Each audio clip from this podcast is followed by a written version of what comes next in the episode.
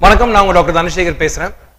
இன்னைக்கு என்னுடைய கிளினிக்ல பாத்தீங்க அப்படின்னா எல்லா அம்மாங்களும் சரி எல்லா பாட்டிங்களும் சரி கவலைப்படுற ஒரே விஷயம் குழந்தை எடை போட மாட்டுது அப்படின்றது தான் சாதாரணமா பாத்தீங்க அப்படின்னா ஒரு குழந்தை எல்லாருமே எதிர்பார்க்குற மாதிரி கொழு கொழு நல்லா புசு புசுன்னு இருக்கணும் அப்படின்னு எதிர்பார்ப்பாங்க. இது ஒரு ஆரோக்கியமான விஷயமா அப்படின்றத இன்னைக்கு நான் பேச போறேன். எடை அப்படின்றது என்ன? ஏன் எவ்வளவு முக்கியம்? ஒரு குழந்தை பிறந்த சமயத்துல பாத்தீங்கன்னா எவ்வளவு எடை இருப்பாங்கன்னா பத்து மாசம் குழந்தை நீர்லயே ஊறி இருக்காங்க ஸோ குழந்தை பிறக்கிறப்ப பாத்தீங்கன்னா சாதாரணமா எடை அதிகமா தான் இருப்பாங்க. இந்தியால சராசரியா ஒவ்வொரு குழந்தையும் ரெண்டரை கிலோ மற்றும் ரெண்டரை கிலோக்கு மேல இருப்பாங்க. இதுதான் வந்து என்னுடைய ஸ்டாட்டிஸ்டிக்ஸ் ரெண்டரை கிலோ இருக்கக்கூடிய எடை இருக்கக்கூடிய குழந்தை ஆறு மாசத்துல எவ்வளவு எடை இருக்கும்? ரொம்ப சிம்பிள் பிறந்தப்ப இருந்த எடையை விட ரெட்டிப்பானாங்கனாலே எடை சாதாரணமா அதிகமாகுது அப்படின்றது ஒரு நல்ல அறிகுறி. ஆனா ஒரு குழந்தையோட வளர்ச்சியை கவனமா பார்க்கணும் அப்படின்னா அதுல முப்பரிமாண வளர்ச்சி அப்படின்னு ஒண்ணு இருக்கு. முப்பரிமாண வளர்ச்சி அப்படின்னு என்ன? இதை வந்து ஆங்கிலத்துல X axis Y axis Z axis அப்படின்னு சொல்லுவோம். இந்த எக்ஸ் ஆக்சிஸ் அப்படின்னு பாத்தீங்கன்னா எடை ஒய் ஆக்சிஸ்னு பாத்தீங்கன்னா குழந்தையோட நீளம் மற்றும் ஜெட் ஆக்சிஸ் அப்படின்னு பாத்தீங்கன்னா குழந்தையோட தலை சுத்தளவு இந்த மூணுதுமே உங்க குழந்தைகள் மருத்துவர் கட்டாயமா அளவெடுப்பாரு. இந்த அளவெடுக்கிறப்போ அளவு எடுக்கிறப்போ அதை ஒரு சின்ன சார்ட் நாங்க growth சார்ட்னு சொல்லுவோம். அந்த growth சார்ட்ல அளவுகோலா புள்ளி புள்ளியா வைப்பாங்க.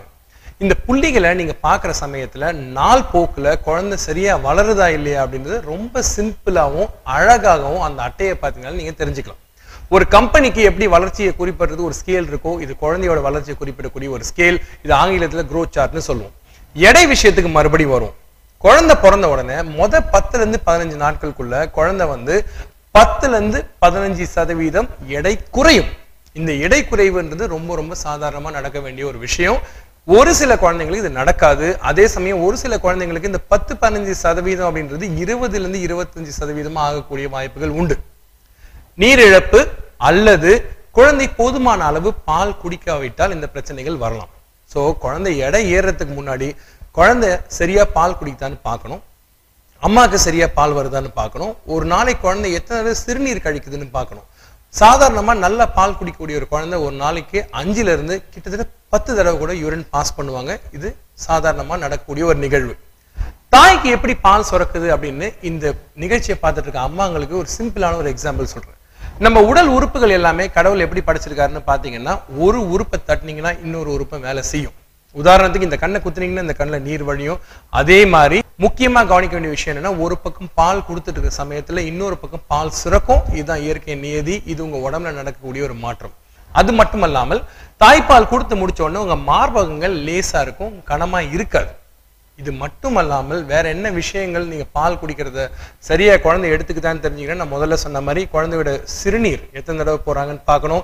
சில குழந்தைங்க பழமொழிக்கு அகேன்ஸ்டா என்ன ஆகும்னு பாத்தீங்கன்னா நிறைகுடம் தழும்பாதுன்னு சொல்லுவாங்க. ஆனா குழந்தைங்களோட வயிறு ஒரு நிறைகுடம் மாதிரி அது பாலால நிரம்பிச்சுன்னா தழும்ப தான் செய்யும் வாய் வழியை கக்க செய்வாங்க. இது வாந்தி இல்லை இதுக்கு பேர் கக்குறது அப்படின்றது ஆங்கிலத்துல பாசிட்டிங்னு சொல்லுவோம். ஸோ இந்த மொதல் பத்துலேருந்து பதினஞ்சு நாள் கழிஞ்ச உடனே குழந்தையோட எடை எந்த அளவில் சராசரி ஏறும் அப்படின்னு பார்த்தீங்கன்னா ஒரு நாளைக்கு குழந்தையோட எடை வந்து பதினஞ்சுலேருந்து இருபது கிராம் வரைக்கும் ஏறும். ஸோ நீங்கள் எடை பார்க்கக்குள்ள ஒவ்வொரு மாதம் தடுப்பூசி போட டாக்டர்கிட்ட போவீங்க. நாலு வாரத்துக்கு ஒன்ஸ் நீங்கள் வெயிட் பார்க்குற சமயத்தில் பழைய எடையும் புது எடையும். கம்பேர் பண்ணி பார்த்தீங்க அப்படின்னா ஒரு நாளைக்கு பதினஞ்சுலேருந்து இருபது கிராம் எடை ஏற செய்யும். ஸோ இது ரெண்டாவது விஷயம். எடை ஏறுறப்போ எடை செக் பண்றப்போ நீங்க முக்கியமா பார்க்க வேண்டிய விஷயம் என்ன குழந்தைங்களோட உடல்ல இருக்க எல்லா உடைகளையும் எடுத்துட்டு நீங்க போட்டிருக்க கொலுசு தங்க ஆபரணம் எல்லாத்தையும் அவுத்துட்டு தயவுசெய்து எடை பாருங்க. ஒவ்வொரு கிராமும் குழந்தையோட எடையில ரொம்ப ரொம்ப முக்கியம். ஒவ்வொரு மாசமும் எடை நீளம் தலை சுற்றலும் இது மூணும் கட்டாயமா மருத்துவர் செக் பண்ணுவாரு. ஆறாம் மாசத்துல எடை ரெட்டிப்பாகும் ஆறு மாசத்துல நீ ஏற்கனவே சொன்ன மாதிரி உணவு பழக்க வழக்கங்களை கட்டாயம் ஆரம்பிக்கணும். தாய்ப்பால் மட்டும் குழந்தைக்கு போதுமானதா இருக்காது. இதுதான் ஆங்கிலத்துல காம்ப்ளிமெண்ட்ரி ஃபீடிங் அப்படின்னு சொல்லுவோம்.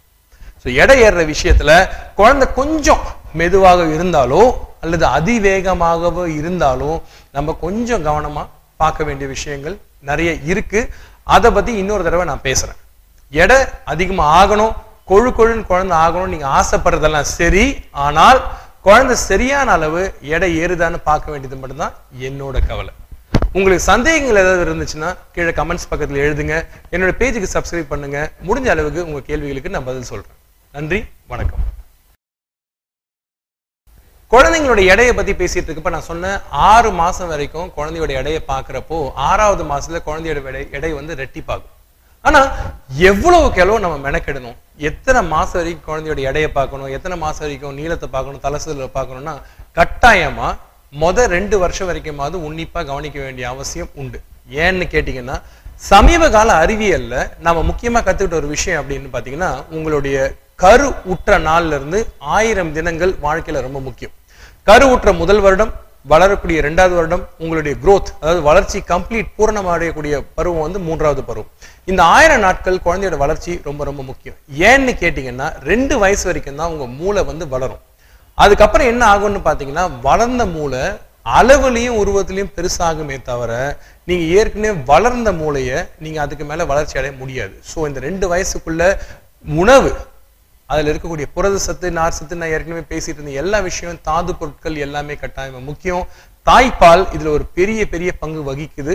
வளர்ச்சியில வேற என்னென்ன குறைகள் வரலாம் நிறைகள் வரலான்றதை இன்னொரு நிகழ்ச்சியில நான் கட்டாயமா பேசுறேன்.